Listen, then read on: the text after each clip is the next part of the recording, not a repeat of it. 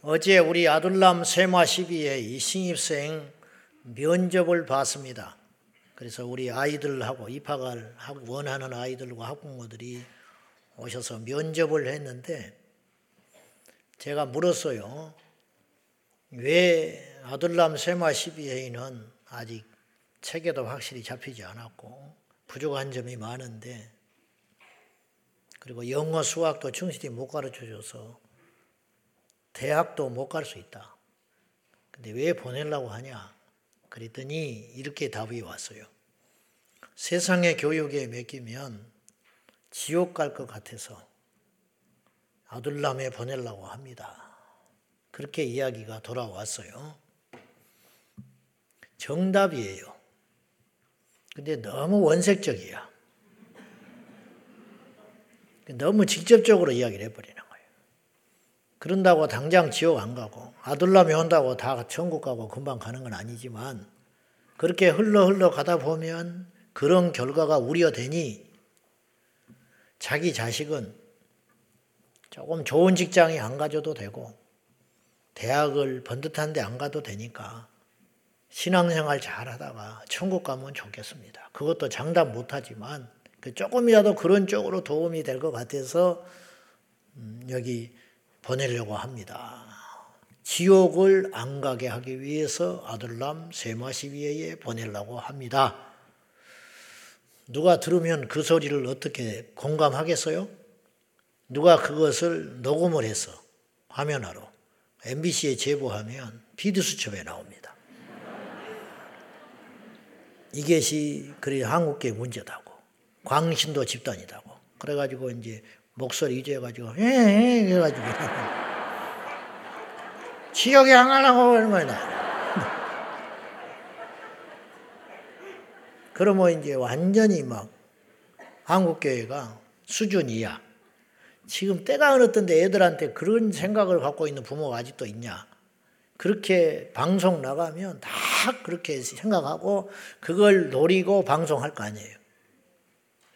여러분, 누가 맞는 소리입니까? 누가 틀린 소리입니까? 응? 여러분, 이 자리에 왜 와 있습니까? 제가 목회를 왜 하고 있습니까? 근데요, 이상한 일이 벌어지고 있는데, 강단에서 천국 지옥 이야기를 하면 길을 여는 게 아니고 좀 무식하게 생각을 해요. 무식하다.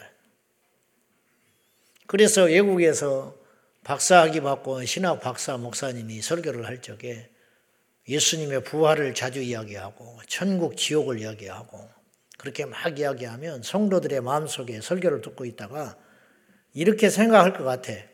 아이고 학위까지 받아가지고 맨날 저런 설교밖에 할 게 없을까?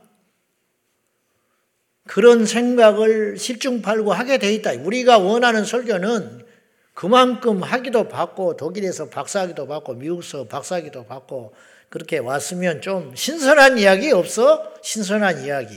요새 조금 음? 우리 성도들만 좀 알 수 있는 그런 조금 수준 높은 설교를 좀 해주시면 안 되나? 그런 생각을 한다고요. 그리고 그런 설교를 하는 설교를 찾아다니면서 지적 만족에 포만감에 빠져가지고 좋다. 역시 설교는 이 정도 돼야지. 나는 적어도 이런 수준의 설교를 하는 교회를 다니는 사람이야.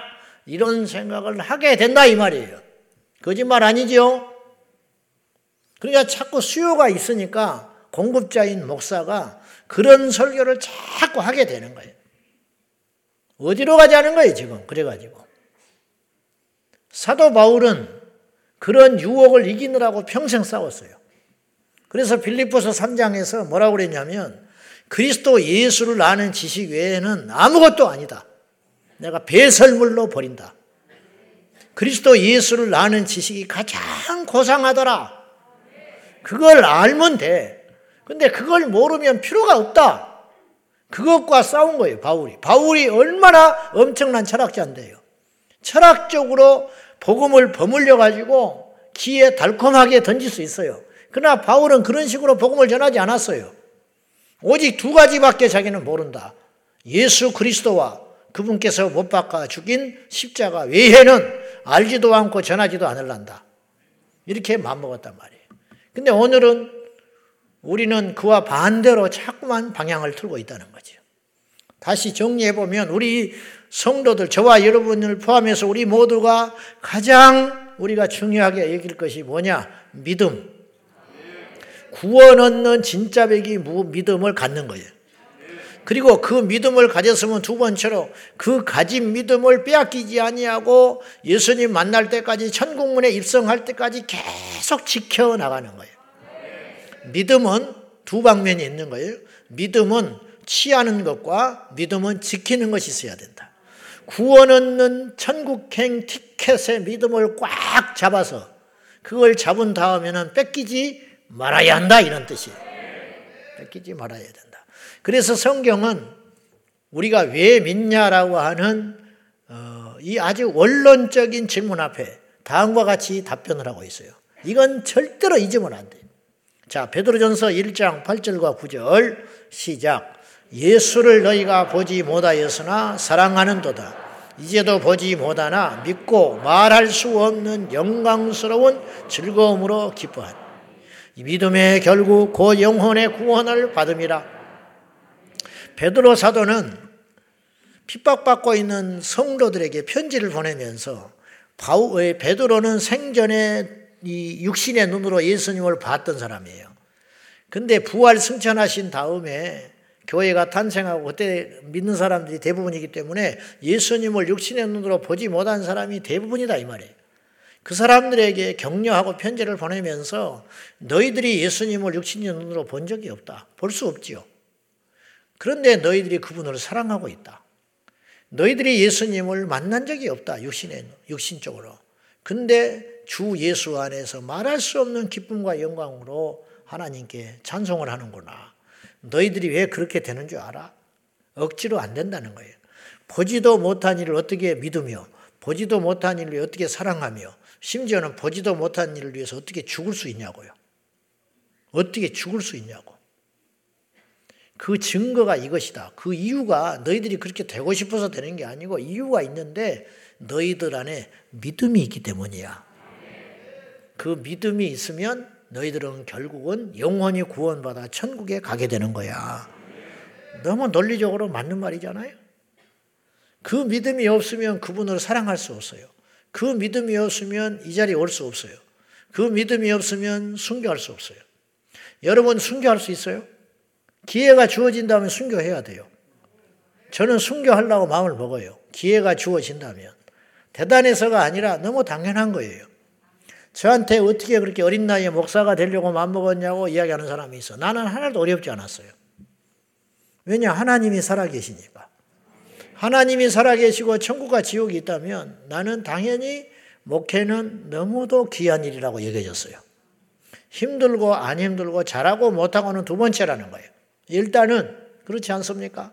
가장 가치 있고 수중한 것을 발견했기 때문에 그걸 위해서 전부를 포기하는 건 이상한 일이 아니에요.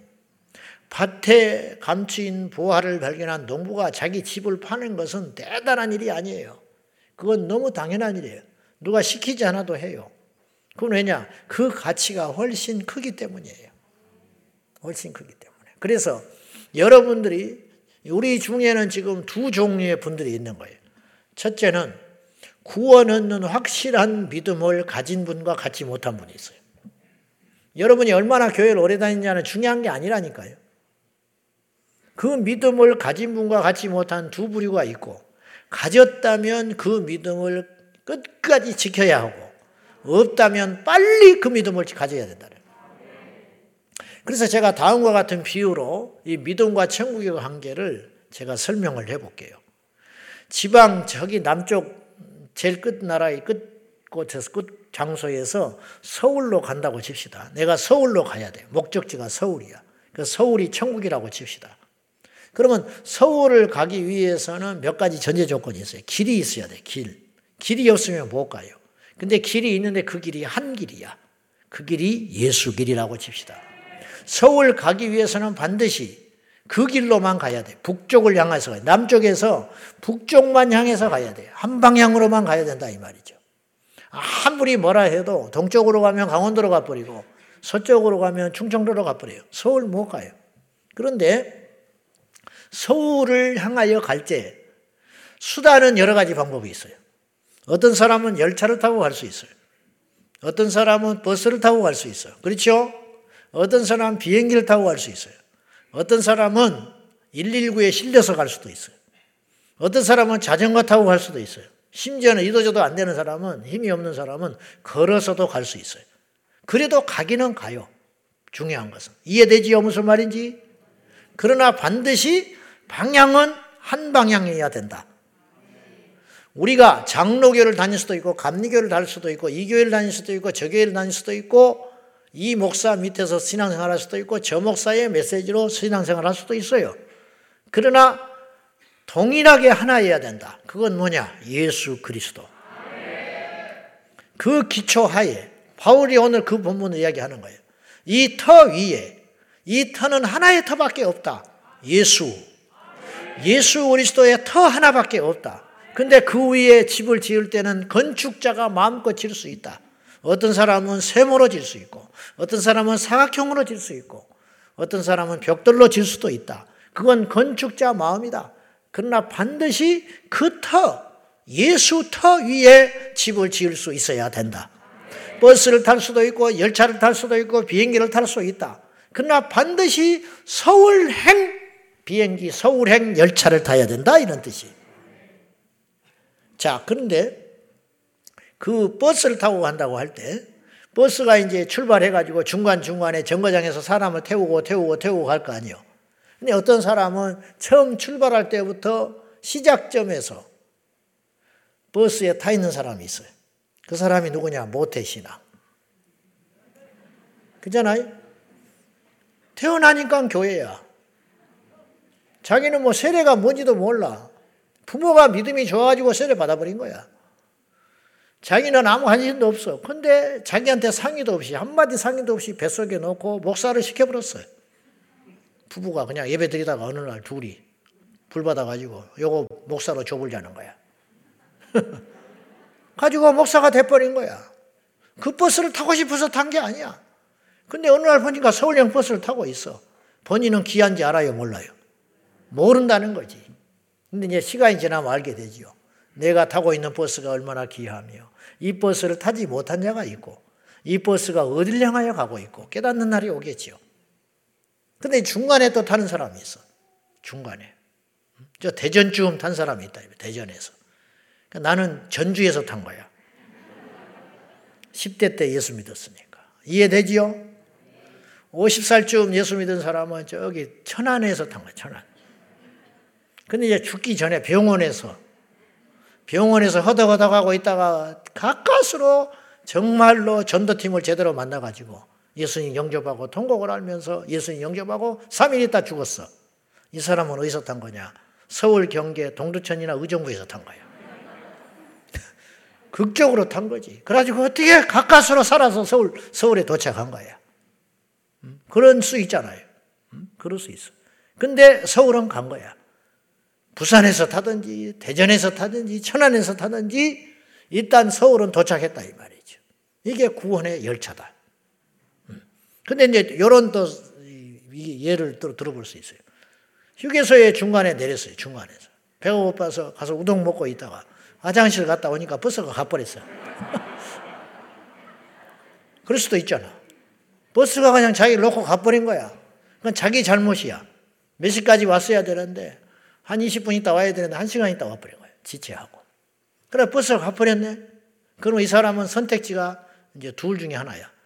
거기서는 살 수가 없으니까. 휴게소에서 사는 바보가 어디가 있어. 무조건 버스는 타야 돼. 근데 둘 중에 하나. 다행히 그 다음 버스가 서울행 버스를 타면 다행이라. 근데 서울행 버스를 안 타고 원주 가는 걸 타버려요. 원주 가는 거. 근데 자기는 어떤 생각을 했느냐. 서울행 버스라고 믿은 거야. 자기는 서울 행 버스를 탔다고 생각했는데 사실은 이 버스는 애초부터 서울을 가게 되지 않고 원주로 가게 돼 있었다. 이런 경우는 뭐냐? 중간에 교회를 떠나가지고 신천지 간 사람이다. 신천지. 그 버스는 이만희가 운전을 하고 있어요. 예수님은 운전을 하면서 서울로 가려고 그러는데, 천국을 가려고 그러는데, 이만희는 지옥행 버스를 타고 운전을 하고 있어요. 근데 그 버스를 탔는데 자기는 서울에 간다고 생각하고 있는 거예요, 지금. 그러나 이 버스는 사실은 서울로 가고 있지 않다니까요. 엉뚱한 데로 가고 있다니까요. 근데 그 안에 탄 모든 사람들이 물어봐. 당신 어디 가요? 아, 서울 간다고 그래. 그냥 자기도 진짜 서울 간지 알아. 그러나 사실 이 버스는 서울로 가고 있지 않아요. 거기 탔더니 막 너무 친절해. 버스도 너무 좋아.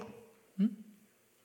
그 전에 버스는 막 엔진 소리가 드릉드릉 나더니 이거는 또 새로운 버스라고 소리도 안 나지. 옆에 또 뭐 간식도 갖다 주지. 막 마이크도 갖다 주면서 노래도 부르라고 그러지. 시간 간 줄도 모르고 막 곧 있으면 서울 간다 그런다고 막 걱정하지 말라는 거야. 알고 봤더니 딱 지옥에 떨어져 버린 거야. 이런 경우가 있을 수 있죠. 이런 경우가. 또 이런 예도 있을 수 있어요. 서울행을 가야 하고 난 서울을 가야 할 사람이고 이 버스를 타면 서울로 간다는 믿음도 있고 그런데 버스를 탔는데 내 뒷좌석에 애가 칭얼대기 울기 시작하는 거야.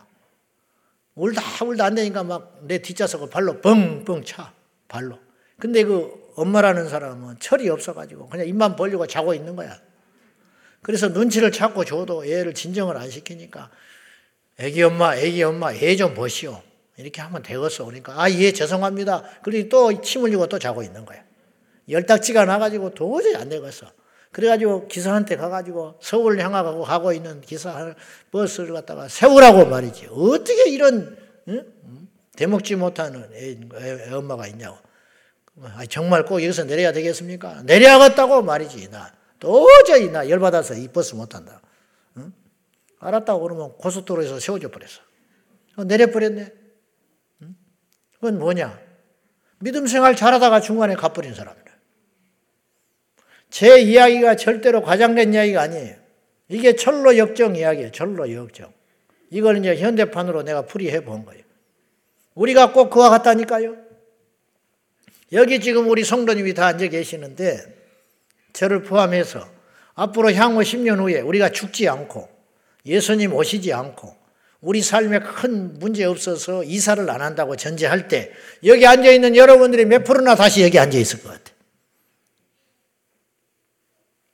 지금도 오늘 주일날 예배를 전국에서 드릴 적에 적어도 한 명 이상은 거듭나는 사람이 있을 거라고 봐요, 저는. 한 명 이상은 있을 거라고. 6만여 교회 중에 예배 드리는데 한 명도 안 돌아오겠어? 한 명은 회개하겠지. 한 명은 돌이키겠지. 한 명은 지옥 가던 사람이 천국을 갈 수 있겠지요. 한 명 이상. 몇 명인지는 몰라. 분명히 있을 거란 말이에요. 그런데 또 반면에 어떤 사람은 천국을 가다가 하차해서 지옥 가는 사람도 있어요. 오늘 있겠어요, 없겠어요? 있다고. 기독교 인구가 줄어든다는 건 출산과 비슷해요. 뭐냐? 한 명 죽으면 두 명 태어나면 늘어난다고, 인구가. 근데 두 명 죽는데 한 명밖에 안 태어났다. 그럼 인구가 줄어들 거 아니에요. 한국계가 감소한다. 그건 무슨 뜻이에요? 두 명이 교회를 떠나면 한 명밖에 안 들어온다 이 말이에요. 근데 교회 숫자가 늘은 줄고 늘고의 문제가 아니라 그렇게 되면 어떤 일이 벌어지냐? 천국 갈 확률이 점점 떨어진다 이 말이에요. 교회를 안 다니면 어떻게 천국을 가겠어? 교회를 다닌다고 다 천국은 못 가. 그러나 교회를 안 다니고 무슨 수로 천국을 가냐고. 말씀을 듣고 도전을 받고 결단을 하고 이게 죄가 죄인 줄 알고 내가 이렇게 예수 믿었다가 큰일 나겠구나. 그런 경각심이 생겨도 넘어지는 것이 우리 인간인데 그러한 경각심이 없는데 어디서 우리가 깨닫고 돌이키고 죄를 죄로 인정하고 싸울 수 있는 힘이 어디서 나오냐고요 도대체. 그런데 교인이 준다는 것은 곧 무엇을 의미하느냐면 점점점 구원을 얻는 사람들이 줄어들고 있다 그런 뜻이에요. 미래를 지키라. 내 믿음을 지키는 게 미래를 지키는 거예요. 내 믿음 지키는 게 우리 자식 지키는 거예요. 내 믿음 지키는 게 대한민국의 장래를 지키는 것이라는 거죠. 성경은 믿음을 지키라고 말을 해요. 사도 바울은 죽기 전에 디모데후서 4장에서 그의 서신서에서 내가 선한 싸움을 싸웠고 달려갈 길을 마쳤고 믿음을 지켰다 그렇게 이야기해요. 우리는 믿음을 지켜야 됩니다. 믿음 지키지 않으면 그 믿음 잊어버리면 하나님 나라 못 간다 이런 말이죠.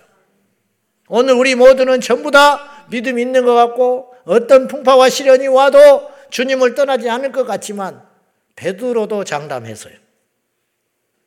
베드로도 뭐라고 그랬냐? 죽을지언정 내가 주님을 절대로 떠나지 않습니다. 그 말이 떨어지자마자 베드로는 지금 거짓말한 게 아니에요. 정말로 그렇게 할 것 같았어요. 우리처럼. 우리가 지금 주님을 위해서 뭐 주님을 위해서는 둘째치고 베드로는 주님을 위해서 죽겠다고 각오했지만 우리는 그 주님을 눈으로 본 적이 없으니까 그 정도 수준은 아니더라도 천국 가기 위해서 우리는 이기적이니까 천국 가기 위해서 끝까지 믿음을 지킬 것 같은 고백을 우리가 한다고요. 그리고 우리가 아이고 저 정도의 시험으로 넘어져 속으로 말은 안 하지만 저거밖에 안 됐어? 그런 생각을 해요. 근데 베드로도 그랬다 이 말이에요. 심지어는 자기 목숨을 걸어버렸어요. 나는 죽을지라도 예수님 안 떠납니다. 주님이 죽는 데 가신다면 저도 같이 가겠습니다. 이렇게 호언장담했던 베드로다니까요. 정말 그렇게 할 것 같았어요. 근데 주님이 이렇게 말하세요. 오늘 네가 닭 울기 전에 세 번 부인하리라. 베드로는 믿지 못했을 거야. 세상에 예수님이 나를 그렇게밖에 안 보시나. 그리고 지금 무슨 일이 일어난다고 몇 시간 안에 내가 예수님 모른다고 세 번이나 그렇게 부인하겠어? 그건 아니지.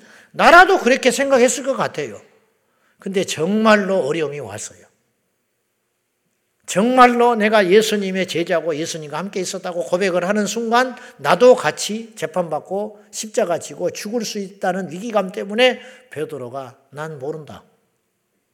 그 종 똑바로 못 쳐다봤을 거야. 거짓말 했으니까. 너 해필 그 또 여자 종이 알고 있었어. 당신도 예수와 함께 있다는 걸 내가 봤다. 그리고 또 기가 막힌 게 길을 쳤잖아요. 응? 고멜의 길을 쳤잖아. 근데 그 친척이야. 세상이 넓고 더 좁아. 그러니까 이제 막 열이 받아 있는 거지. 너 맞는데? 아니라고 말이지, 아니라고. 나중에 세 번째 물어보니까 막 성질을 낸 거야. 그리고 명세를, 맹세. 내가 그분, 그분을 알면 내가, 어? 하나님이 나 벌 줄 거라고 막. 그리고 뛰쳐나왔는데 닭이 울어버렸어. 그때 통곡을 했어요. 내가 이거밖에 안 되는구나. 믿음은 시련을 만나봐야 알아요. 오늘 사도 바울이 그 이야기 하는 거예요, 지금. 그 이야기. 터에다가 집을 졌다. 근데 집 종류가 여럿인데 두 종류밖에 없다. 그게 뭐냐? 불에 타버리는 집과 불을 견디는 집. 두 종류의 집밖에 없다. 자, 여러분 15절 한번 봐요. 자, 13절. 13절 시작.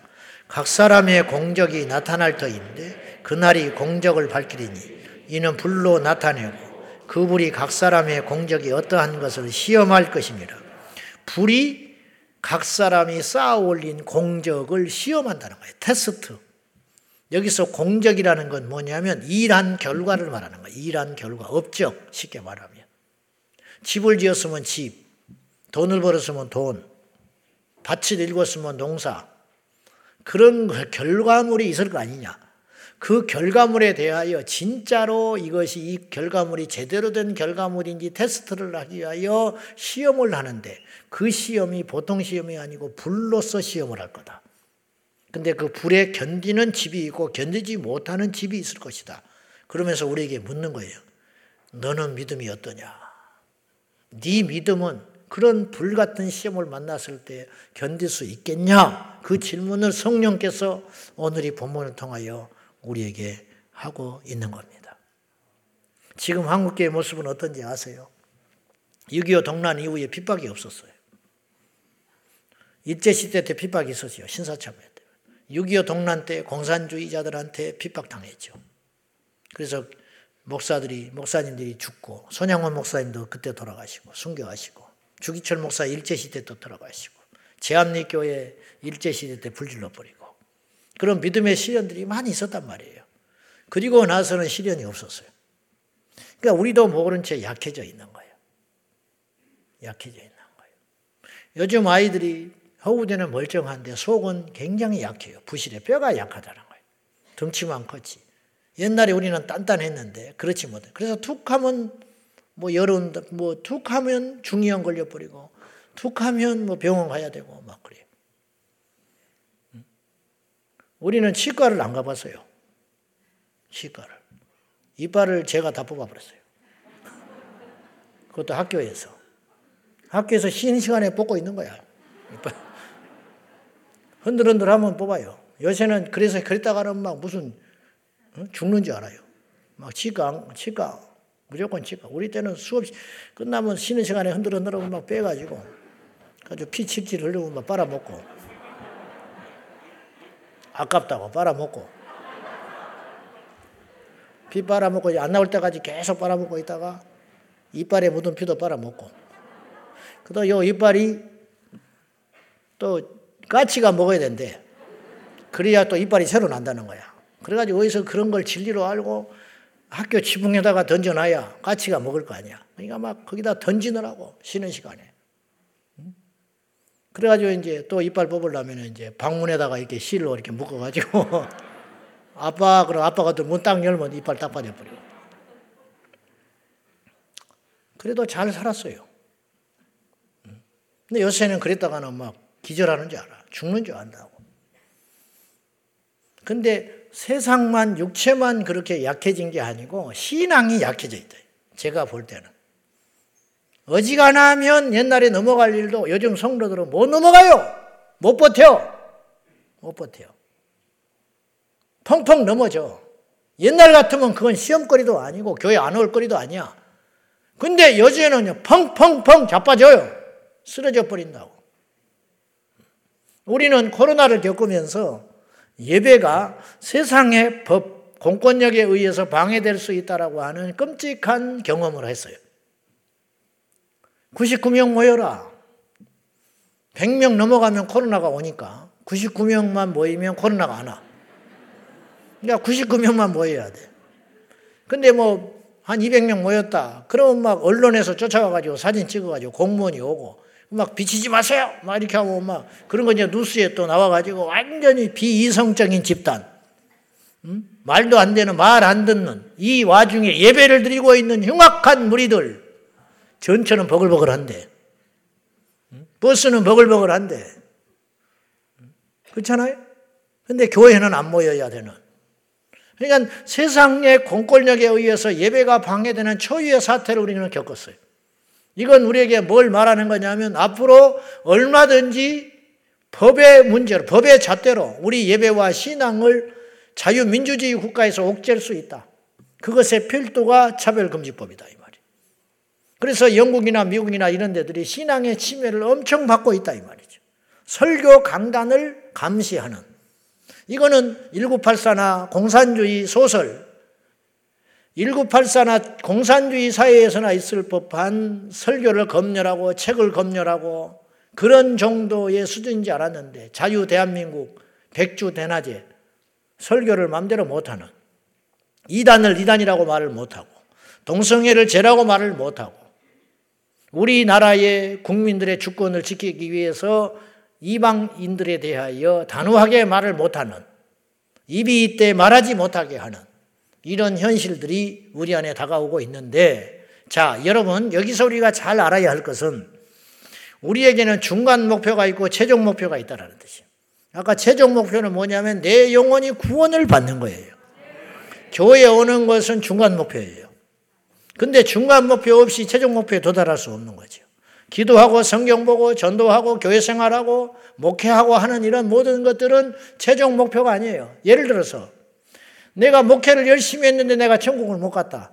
그러면 나는 어리석은 자지요.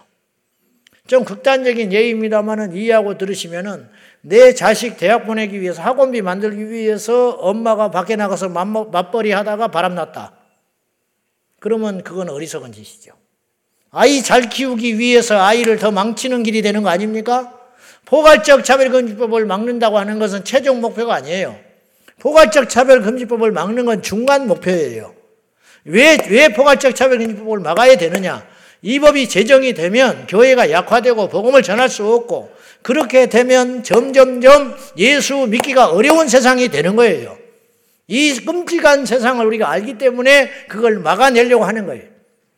근데 어떤 사람이 포괄적 차별금지 법 막는데 열심히 운동하다가 주일 예배도 안 드리고 기도도 안 하고 믿음 다 까먹어버리고 애초에 그것이 아니었는데 그래가지고 그 사람 믿음 다 까먹어버리고 세상에 헤매고 있다가 지옥에 갔다. 그러면 포괄적 차별금지 법 반대 운동 해서는 안 돼요. 왜냐? 최종 목적을 잃어버리고 중간 목표를 얻었기 때문에. 이런 어리석은 우를 범해서는 절대로 안 된다. 그런 뜻이에요. 아까 제가 예배 시간에 핸드폰을 하지 말라고 강하게 이야기했어요. 강하게. 근데 여러분이 아무 소리 못 하잖아.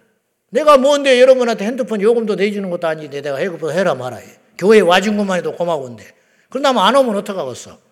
아이, 기분 나쁘다. 우리 다음 주에 저쪽 오지 말자. 뭐 이런 놈의 교회가 있냐? 핸드폰을 지가 사줬냐? 내 핸드폰 갖고 내가 좀 한다는데 그것도 못하게. 이거 뭐 이단 집단 아니야? 사이비 집단 아니야? 그리고 여러분이 전체 안 와버렸어요. 할 말 없어요, 저는.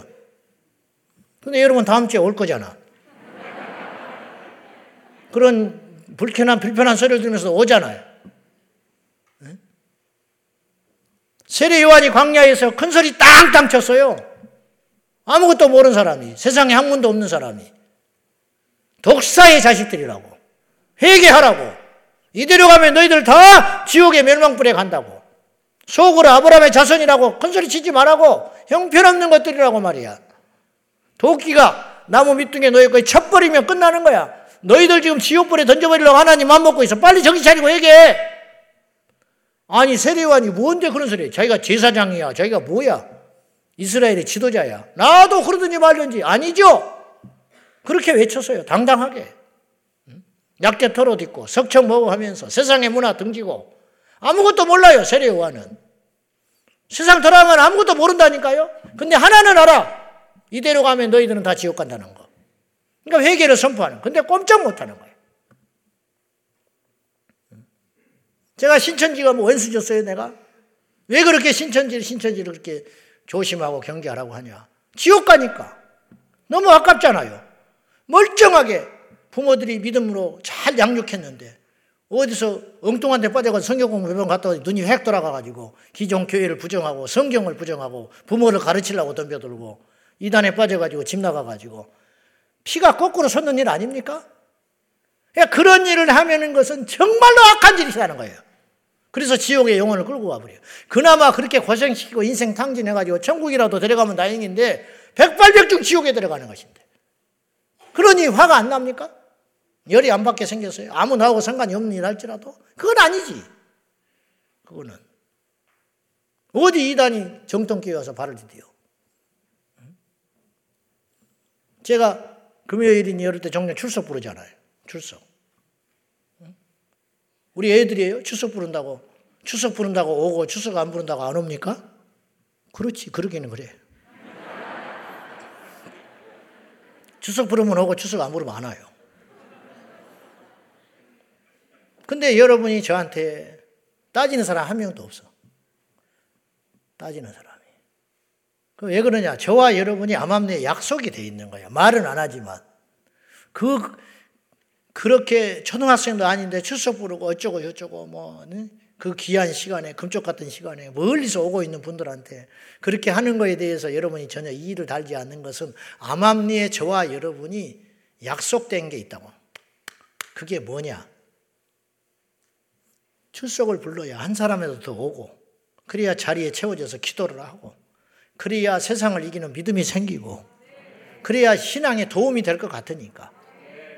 내가 도움을 주려고 추석을 부르는 거 여러분들도 제 마음을 알기 때문에 불평하지 않고 어린애처럼 추석을 대답을 하고 없으면 추석을 없었잖아요. 그러면 또 문자 보내고 뭐 그런다고 내가 뭐 어떻게 하겠어? 안 온다고 내가 집에를 찾아가고서 벌금을 물겠어. 근데 뭐 안 왔다고 괜히 가만히 있는데 나 그날 못 왔다고. 난 몰라. 사실은. 근데 혼자 도둑이 제발 지려가지고 이번 주에는 갈게요. 막 어찌고 막. 그런 이유가 뭐냐면은 우리가 생각이 없어서가 아니라 우리가 사입이 집단에 있는 게 아니고 우리가 좀 이상한 게 아니고 그게 정상이다고 그것이. 왜냐? 우리에게는 천국과 지옥이 있으니까. 이 땅이 전부가 아니니까. 사도 바울이 그런 비슷한 말을 해서 고린도전서 15장에 여러분 천국과 지옥이었다면 나는 시대의 사기꾼이에요. 제 설교를 듣고 여러분이 교회에 충성할수록 여러분은 나는 죄를 더 짓게 만드는 거예요. 제가 설교를 통해 가지고 여러분들에게 더 많은 헌신과 시간을 하나님께 드리게 할수록 하나님이라는 존재가 없고 천국과 지옥이 없다면 나는 더 큰 죄를 짓는 사람이라고. 여러분의 인생을 허비하게 하고 있으니까. 그 고귀한 시간들을 허비하고 하고 있으니까. 그러나 천국과 지옥이 있다면 이건 완전히 다른 이야기예요. 180도 달라져 버리는 거예요. 어떤 희생도 희생이 아니에요. 어떤 수고도 수고가 아니에요. 어떤 억울한 일도 억울한 일이 아니에요. 누구도 인정해주지 않아도 상관없어요. 그래서 고린도전서 15장에 바울이 이렇게 말한 거예요.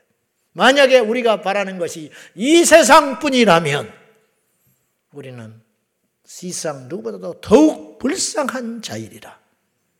거꾸로 이 세상 전부 아니다. 그러니까 우리는 절대 불쌍한 사람 아니야.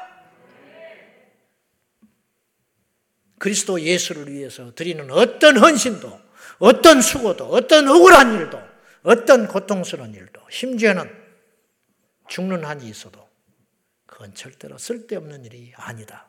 왜? 천국 지옥이 있으니까. 그러니까 이것 없이는 대화가 안 되는 거예요. 이것 없이는 성경이 안 풀려요.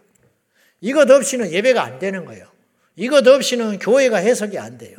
이것이 없이는 설교가 해석이 안 되는 거라고.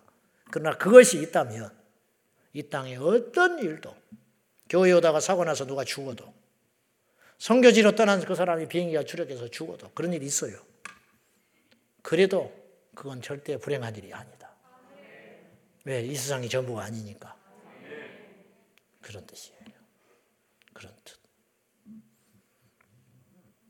결론적으로 이 마지막 때, 마지막 때는 앞으로 오는 세상이 아니라 지금이 마지막 때예요. 그런, 가, 그런 생각을 갖고 살아야 돼요.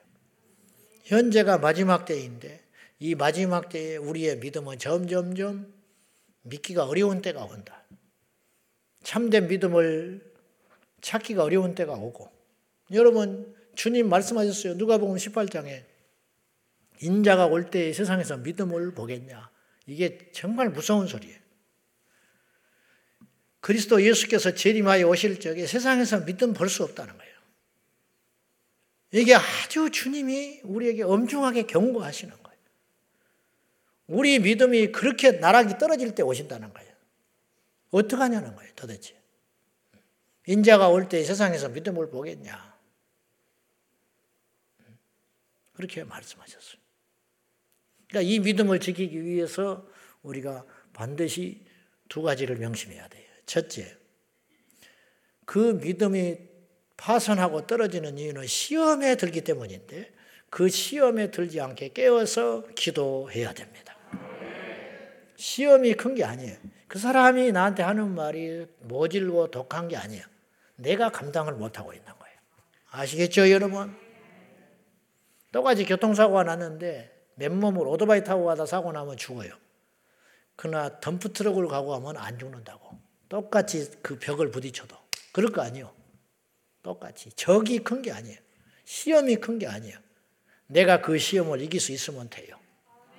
이게 전혀 위로가 안 됩니다. 여러분에게. 그러나 시험 당할 때 위로받는다고 도움이 안 돼요. 시험을 받을 때는 어떤 것이 도움이 되냐면 시험을 이길 수 있도록 힘을 갖는 것이 도움이 돼요. 위로를 받으려고 하지 마시오. 위로를 받으려고 하지 마라. 위로는 도움이 안 돼. 실제로 힘이 있어야 돼. 힘. 힘. 시험은 온갖 곳에서 다 와요. 동서남북 땅 위 아래 하늘에서 사방에서 와. 처음 본 사람한테 시험 오지요. 맨날 만나는 사람한테 시험 오지요. 자식한테 오지요. 남편한테 오지요. 아내한테 오지요. 목사한테도 와. 저한테도 시험이 갈 수 있어요. 나를 전도한 그 사람이 나한테 시험을 주기도 해. 그런 일이 많습니다. 응?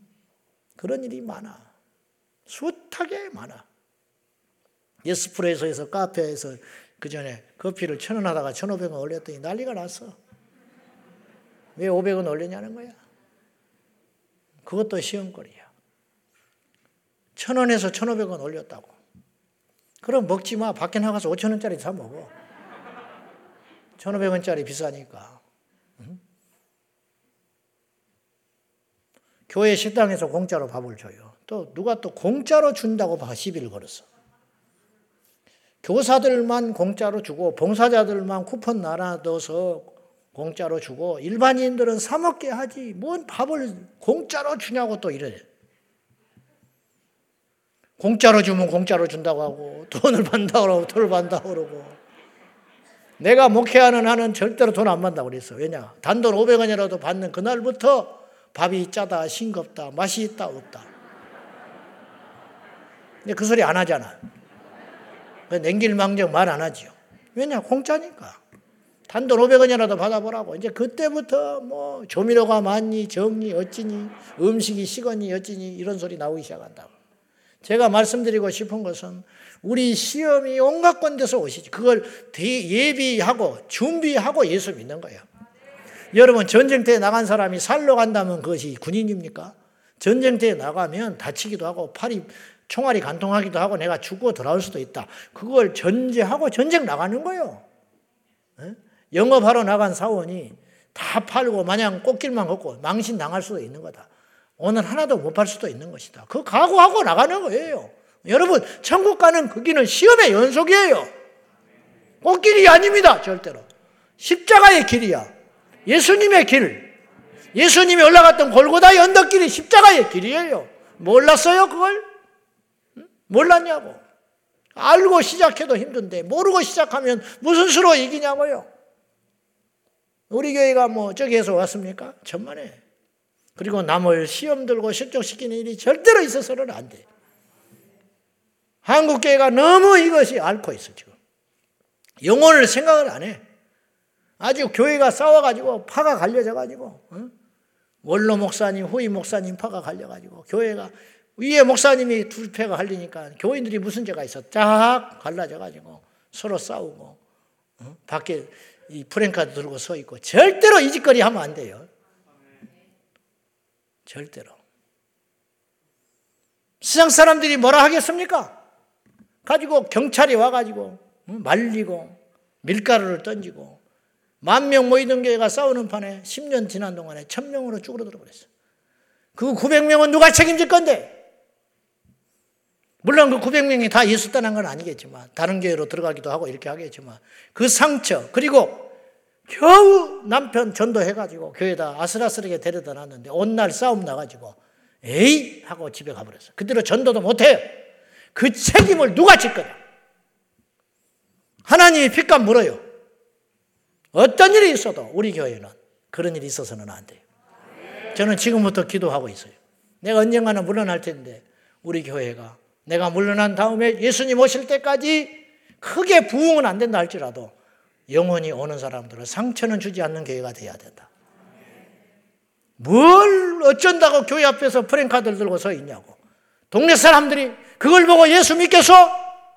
절대로 그런 짓이 있어서는 안 된다.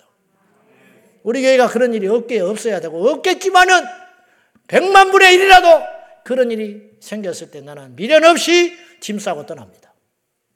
내가 하나 떠나서 조용할 것 같으면 옳고 그럼 따지면 뭐 할 거요? 뭘 따져서 뭐 할 건데, 그게. 따져서 영혼을 죽여버리면 무슨 필요가 있어. 절대로, 절대로. 어디서 어떻게 예수님을 믿든지 간에 영혼을 생각하시라. 그래서 두 번째로 계산을 잘 해봐요. 성경은 자꾸 계산하라 그래, 계산. 밭에 묻힌 보화를 계산했잖아요. 내 집을 팔아서 저걸 살만 하면 더 손해면 미쳤다고 집을 팝니까? 가치가 없다면 안 사지. 계산해봐라. 실로한 망대를 지을 때, 망대를 지을 때, 내가 갖고 있는 재산으로 망대를 다 질 수, 질 수 없을 것 같으면 생각 시작하지를 마. 전쟁이 났다. 적군이 우리보다 훨씬 숫자가 많고 이길 수 없거든. 빨리 보내가지고 무릎을 꿇어. 싸우지 말고. 예수님이 그랬잖아요. 이거 비겁한 게 아니에요. 현명한 거지. 세상의 물정은 그렇게 잘하는데 왜 영적인 물정은 그렇게 깜깜이가 많은지 몰라요. 여러분이 시험을 들고 예수를 떠나고 믿음을 버리려면 적어도 어떤 정도의 확신이 있어야 되냐면 그 모든 것이 어떤 것이라도 지옥의 고통보다 더 큰다고 여기면 버리세요. 내가 도저히 이렇게 참는 것은 지옥 가는 것보다 더 힘든 일이라고 여겨지면 참지 말고 하세요. 알아서 하세요. 그러나 이상의 어떤 것보다도 지옥의 고통보다 더한 것이 없다고 여러분이 계산을 두드려서 그런 것이 맞다면 계산이 나오면 어떤 모욕과 수모를 당하더라도 어떤 고통을 당하더라도 견뎌라. 그 말이에요. 사람은 하루아침에 퍽 안 넘어져요. 권투 경기가 12라운드인데 1라운드부터 몇 대 맞아. 끄떡없어. 2라운드, 3라운드. 그럼 얼굴이 붓기 시작하고 데미지가 쌓이고 발걸음이 늦어지고 그러다가 어떻게 살짝 한 대 맞았는데 퍽 넘어져가지고 못 일어나 버리는 거예요. 이게 쌓여 있어서. 시험을 처음 맞을 때는 아이고 뭐 괜찮아. 똑같이 시험 당하고 여기 가서 시험 당하고 저기 서 시험 당하고 그 어느 날 아무것도 아닌데 그 말에 퍽 자빠져가 교회 떠나버려. 이게 마귀가 하는 짓이. 그러므로 그런 데미지가 쌓이지 않도록 날마다 기도로 풀어내버리고 잊어버리고 풀어버리고 내려놓는 지혜가 저와 여러분에게 있어야 될 것입니다. 지혜롭고 사랑하는 성도 여러분, 우리 제자광성교회 성도 여러분, 제가 부탁합니다. 우리 교회에서 신앙생활하는 한 내 신앙에 내 신앙 사전에 시험은 없다. 시험은 없다. 시험이라는 단어는 딱 잊어버리세요. 없다. 내 사전에 시험은 없다. 할렐루야. 기도하겠습니다. 하나님 아버지, 우리에게 여러 가지 시험이 옵니다. 불같은 시험 많으나 겁내지 말고 예수의 이름으로 승리하게 하여 주시옵소서. 믿음을 지키게 하소서. 어떤 대가를 지불하고도 믿음을 지켜내는 지혜로운 현명한 성도들 다 되게 하여 주시옵소서. 세상의 물정 몰라도 됩니다. 앞뒤 몰라도 됩니다. 오직 하나 믿음을 지키면 천국 간다는 거. 믿음 버리면 결국은 인생에서 제일 큰 손해를 본다는 거. 이 시간 깨닫게 하여 주셔서 믿음으로 승리하게 하여 주시옵소서. 예수님의 이름으로 기도 올리옵나이다. 아멘.